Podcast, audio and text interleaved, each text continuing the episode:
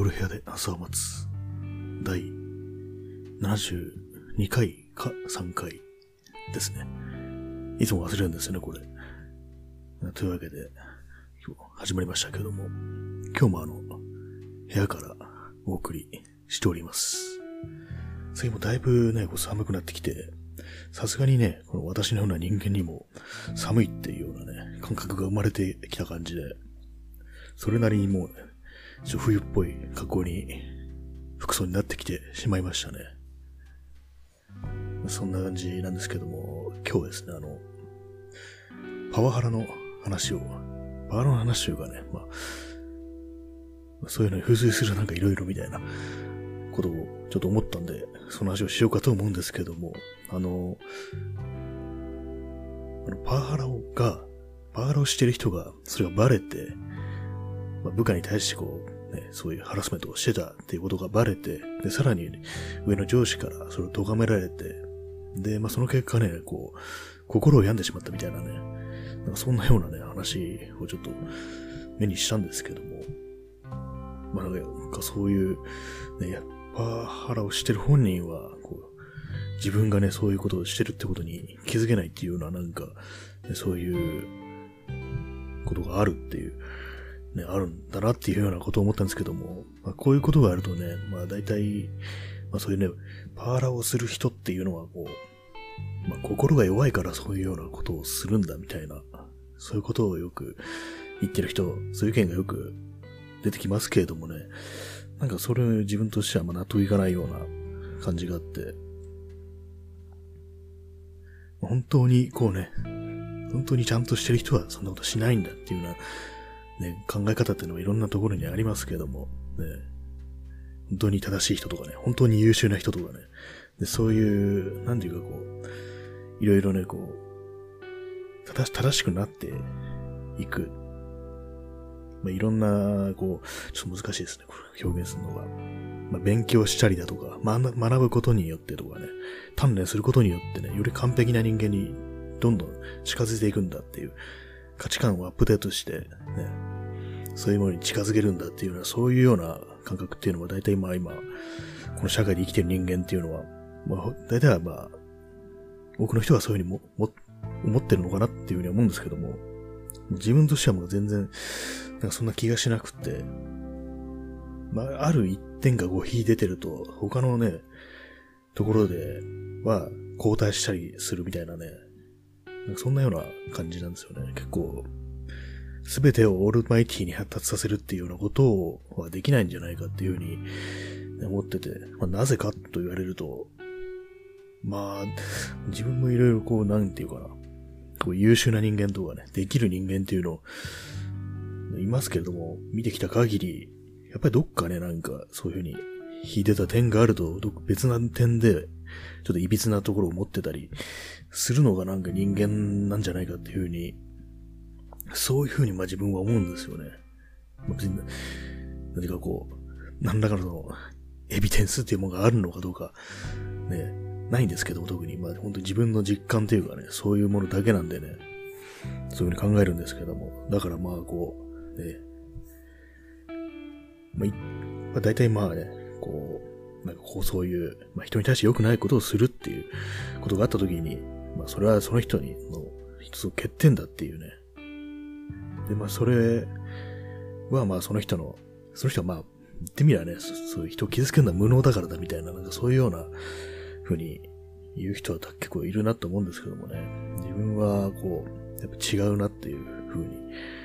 思うんですね。やっぱどっかでこう、なんていうか、代償は支払うことになるっていうような一つのところを伸ばしたりすると、やっぱり、ね、美点、美徳っていうのはやっぱり欠点と、まあ、背中合わせになってるんじゃないかなっていうような、そういう思いがあるんですよね。まあ、これもなんていうか自分の、ね、こうだからこうだっていうような、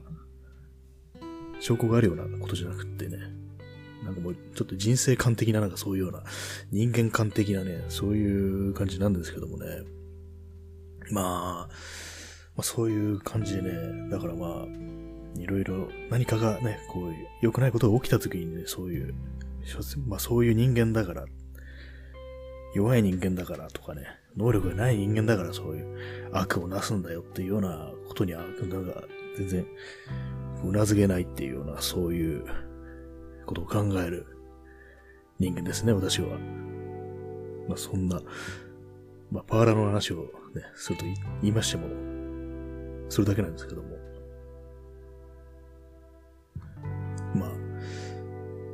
パワハラの話はそんなところでしたね。まあ、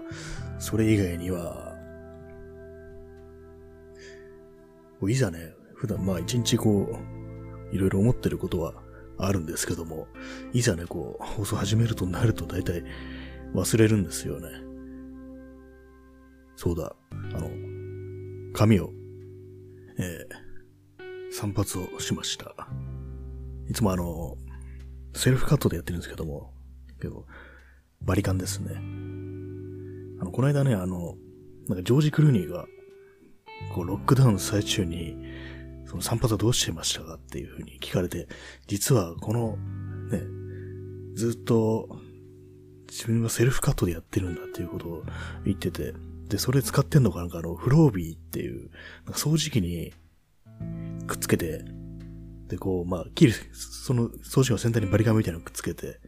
で、まあ、吸い込みながら髪がカットできるっていう、なんかこうあの、深夜の通販番組によく出てくるっていう感じで、よくネタにされてるようなね、そういう商品を使って散髪してるっていうことで、ちょっと話題になったみたいですね。まさかあの、夜中によくやってるあの、番組のあれを使ってるのみたいな感じでね、ちょっと面白かったですね。でも全然、ちゃんとカットできてるんだなっていう。ね、ああいうなんか通販番組に出てくるようなものって、その、クオリティとかにまあ、期待できないかなと思うんですけども、ね、ジョージ・クルーニーの髪型見ると、全然いけてるじゃんっていうね、いけるじゃんっていう気がしてきますね。で、まあ、自分の場合、まあ、バリカンで、ね、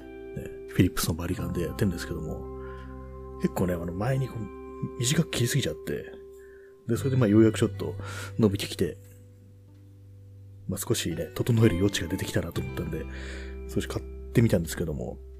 なんだかまだちょっとね、納得いかないような感じで、もうそうそうバリカン自体がね、こう、もう何年も使ってるんで、そろそろ限界かなみたいな感じがしてきましたね。その長さ調節する部分の、串みたいになってるんですけども、そこがね、何本かちょっと折れちゃってて、それでね、少し、いびつな感じになってしまうっていうのがあって、まあ、そろそろ、ね、ちょっと変え時かなと思って、どんなのがあるんだろうと思って、検索してたら、あの、YouTube の動画で、がヒットしてね、あの、フェードっていう、まあ、要はあの、すごい短い部分から少し長い部分までのグラデーションみたいな感じで、すごい滑らかにそれをやるっていうようなテクニックについて語ってる、まあなんか、そのバーバーの人ですね。どこやっていいとなんかちょっとあれかもしれないですけども、結構まあおしゃれた感じのね、バーバーの、のね、経営者の、店主、店主の方が、の YouTube の動画がヒットしてね、結構面白かったですね。今日バリカンって言うとね、一本でも一気にダーッとできるみたいなイメージあるんですけども、その人はね、その微妙なね、そのフェードを作るために、すごい微妙なね、長さの微調整できるバリカン、無段階、レバーがついてて、その、無段階で長さが調節できるって、切る長さがね、そういうようなものがあって、あ、プロはこういうの使うんだ、みたいな感じですごい面白かったですね。本当に微妙な0.1ミリ単位でも、仕上がりが違ってくるっていうようなことを書いてて、おーって思いましたね、それは。自分の知らない世界だったんで、本当に自分の場合の一本のバリカンでもこれで全部やっちゃおうっていうような感じでね、かなり雑な作りなんですよね。雑な、雑な認識でちょっとやってたんでね、本当にこだわるとそういうところ出てくるんだっていうのがあって、で、まあそのね、プロ向けっていうかね、すごくちゃんとしたで、バリカンとかね、見た目もね、なんかその道具としていい感じなんですよね。いかにもなんかこう、ね、重厚そうな感じでね、こう、先端の部分とか、自分のね、使ってるフィリップスのやつは、まあ、特にまあ、性能に問題があるわけじゃないんですけども、その、切る長さがね、一番短いので、その、長さ調節用のコームをつけた断状態で一番短いのが、確かあの、3ミリとかで、で、それ、3ミリ以下となると、もうそのコームを外して、チョークで、ダーってやっちゃって、それ多分ね、0. 2ミリとかね、そんぐらいだと思うんですけども、なんかね、あんまりこう、そう微妙な調節ってのは、そういう、まあ、フェードって言うんでしょうね。なだらかなね、こう、その、短い分から長い部分までをなだらかに仕上げるっていうのが大変難しい感じになってるんで、今までこのフリーハンドでね、こう、何もつけないで、自分の手で微妙にこうね、斜めにしていくみたいな感じでね、やったんですけども、やっぱりそんな素人がね、やっても、まあ、それなりの結果にしかならないんでね。だからまあ、そういう無段階の調節できるバリカンとかあったらいいのかもしれないなっていう気がしましたね。まあ、ただまあ、自分はそんなに髪型ってもんが一定してなくて、まあ、短いっちゃ短いんですけども、こうね、そこまでこの、ものすごい短い状態っていうのにね、刈りり上げた状態にこだわってるっていうわけでもないんで、だからまあ、ちょっと、そこまで、それもここまでね、買わないかもしれないですけども、また普通のやつ買うかもしれないですけども、でもね、なんかそういうテクニックを語ってる動画面白かったですね。あの、ヒップホップカルチャーだとそういうのが、答えとか結構あるんですかね。すごく、はい、髪の際の部分、エッジの部分をすごくピシッとね、揃えて、ね、買ったりするのとかありますよね。あんまりそそういう文化に詳しくないんであれですけども、うちの、そういうカルチャーではね、そういう床屋ってものが果たす役割っていうかね、ビシッと短くね、刈り込んで決めるっていうようなのが、そういうのがね、そういう文化があるんだなっていうふうに思って、そういうこだわりがある人は、セルフでも、ね、そういうのバリカン買ったりするのかなっていうふうに思ったりして。まあでも基本的に自分はあの、横とかはね、かなり短くしておきたいタイプなんで、やっぱりね、伸びてくると、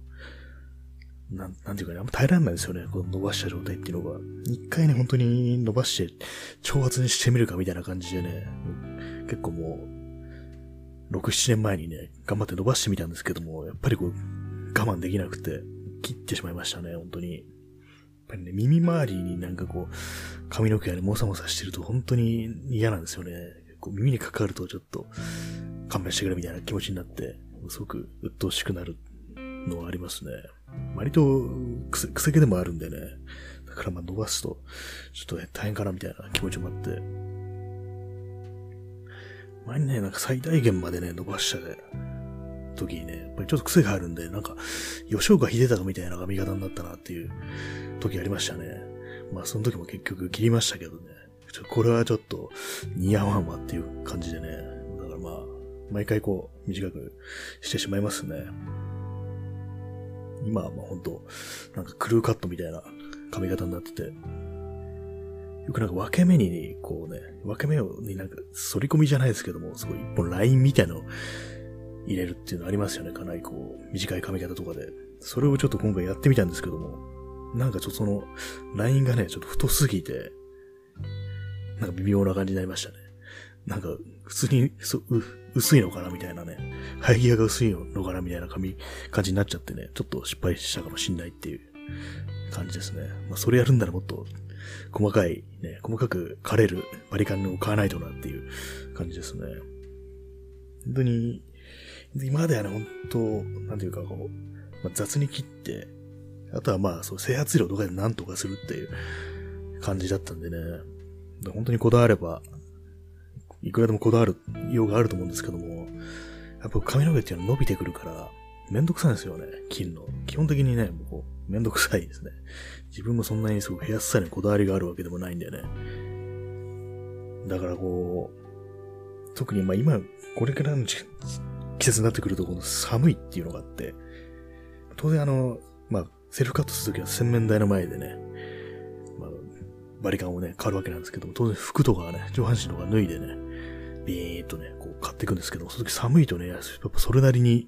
しんどかったりしますね。だからそんなにね、やっぱ冬場っていうのは、まめに買っていくっていう感じにはならなくて、結構いい加減な感じにして、で、だいたい帽子かぶっちゃうみたいな、そんなような感じですね。まあでもそういうカルチャー的なね、感じ、方面から思い入れがあると、なんかそういう、ヘアスタイルに凝る喜びっていうのがあるのかもしれないですね。まあそんなようなことを思いました。だからまあ、バリカン買おうかななんて、新しく買おうかななんて思ってますね。もっと細かく、こう、取り回しのいいタイプで、今あの、バッテリーじゃなくて、普通に電源コードを繋いで、コンセント挿して使うタイプなんでね、結構邪魔なんですよね。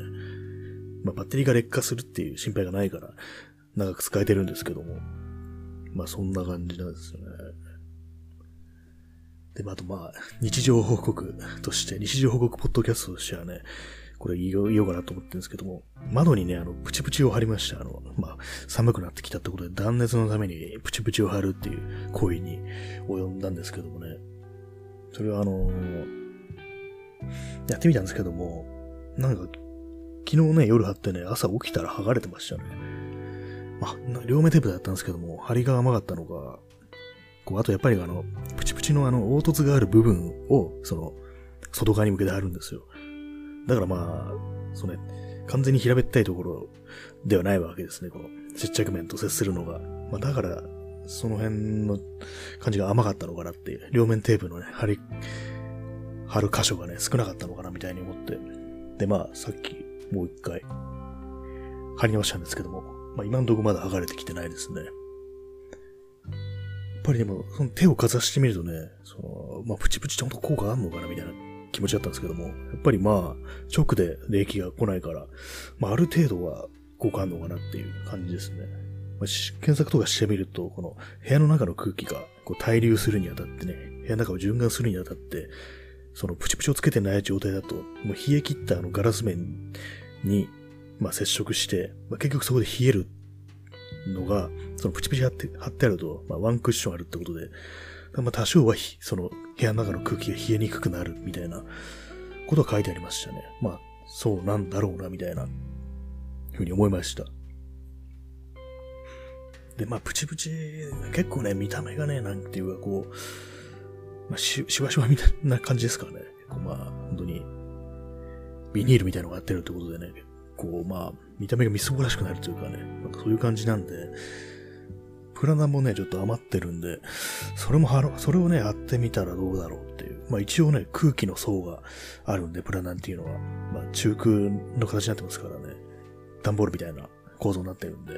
だから、ガラス面と、その部屋の間にある一定の空気の層はできるっていうことで、まあ、プラダ貼ってみるかっていう感じなんですけども、なかなかね、こう、めんどくさい位置にあって、結構ね、窓の位置がめんどくさいというか、こう今私がこう喋ってるね、マイクの、マイクとかね、キーボードとかディスプレイがあるんですけども、その裏側が窓なんでね、そこをなんか結構手伸ばさないとめんどくさい感じで、そこがネックになってますね。まあただめんどくさいだけなんですけどね。構、なんかね、切ったり貼ったりの作業が割となんか、そう細かい作業結構苦手でね、なんかいろいろ DIY とかやる人間だとそういうの全然気にしないんじゃないのかって思われるんですけども、割とそういうところめんどくさがりで、なんかね、物をね、まっすぐ切ったりとか、ね、正確に貼ったりとかするのはね、結構苦手といえば苦手なんですよね。自分としても、くっついてりゃいいじゃんとかね、まあ、機能を果たしてればいい。ね、いいじゃんみたいなね、そういうかなりいい加減なところがあるんでね、やる気になってやると思います。ひょっとしたら今日、今日やりたいですね。できれば。そんな感じで。あと日常報告としてはですね、あの、11月11日の、あの独身の日セールっていうのがあって、それまあアリエクスプレスであのいろいろ頼んだんですけども、それが、買ったのが、カメラの、その、レディーズ用のリモコンと、ホットシューカバーと、あの、ストロボとかつける部分につけとくのキャップみたいなやつですね。ま、カバーですね。本当にもう、鼻くそみたいな値段のね、ものなんですけども。で、あと、ノートパソコンの、あの、ね、DVD ドライブとか載ってる部分に、DVD ドライブとか外して、そこにあのハードディスクをさせるっていうようなね、そういうようなものを買いました。本当にね、全部でね、200円くらいだと思うんですよね。これなんかあのセールでクーポンとかあったんでね。まあ、そんな感じのね、ものを買ってね、結構ね、あの、セールだから、時間かかるなと思ったんですよ。まあ、海外、中国から発送されるわけで。だからね、もう全然もう年末とかになるかなと思ったら意外にもね、もう今日届いて、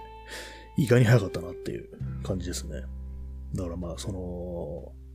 ね、ノートパソコンにハードディスク、あの、高額ドライバーズして、ハードディスク乗っけるってやつを後でやろうかと思ってますという、そういうね、まさに、あれやります、これやりますって報告でした。まあ、そんな感じですね。あの、すっごいどうでもいい話をしましたね。今日はパワハラの話をしますなんていうふうに、こう、深刻ぶった感じでね、言っておいて、そういう何でもない話をしてしまいましたけども、まあそのパワハラの話というかね、こう、人間がね、こう、行う正しいことっていうのは、まあいろいろありますけども、っぱりね、どうしてもそう完璧にっていうふうにはいかないんじゃないかっていうふうに考えてるんですけどもね、うん、やっぱり世の中の、ね、価値観としてはこう、そういう完結年無欠のもことを求めるというか、まあ全てのね、こう、欠点を潰していって、どんどん有能な人間になれるっていうようなね、そういうような、うん、考え方がこう、まあ一般的なのかなっていうふうに思っちゃいますね。そういう、まあパワハラっていう、パワハラ本当に良くないね。最低なんですけどもね。実際そういう、本当に重い罪だとは思いますけどもね。一人のね、人間をぶっ壊そうとしてってことですからね。まあでも世の中に本当本当にこう、ね、優秀な、ね、能力のある人間がそういうふうにね、人を追い込んでったりとかね、こう、いうのをね、いろいろ見るんでね、それこそなんか、ね、本当下半身の事情、下半身事情がね、もう最悪だったりとかね、しますからね、そういう人間。そういう人いますからね。だから、ね、まあ、完璧に越したことはないんですけども、なんか、一人の人間がね、なんかやらかしたっていう時に、こう、そいつが無能だからだ、みたいなね、ダメな人間だからだっていう風に考えてね、ちょっと、まあ、ある意味こう、そういうのね、なんて、なんていうんですかね、公正世界信念とかなんかそういう言葉ありますよね。やっぱり、なんかこう、どうしても理由を求めてしまうっていうようなね、そういうことはあると思うんですけども、自分にもそういうところがあるんですけども、まあでも、ね、結構まあ、なんか、認めたりするのも嫌ですけどもね、そういうのも。まあ、ある意味こう、ね、そう悪いことしてる人間にも事情があるんだみたいなね、そういうような風な考え方にもなっちゃいますからね。まあ、だからまあ、別段こう免罪しろっていう、そういう話じゃないんですけどもね。何か、なんかこう自分の中にもやもやした違和感をそのパワハラの話で感じたっていう、そういう話でしたね。まあ、あとは、バリカンのセルフカットの話と、ね、アリエクスプレスで買ったもんが届いたっていうね、もうすごい、なんでもない話でございました。まあ、というわけで、本日、えー、20分超喋ったんで、この辺で終わりたいと思います。それでは、どちら様も日の本戸締まり、ご用心してお休みください。それでは、さようなら。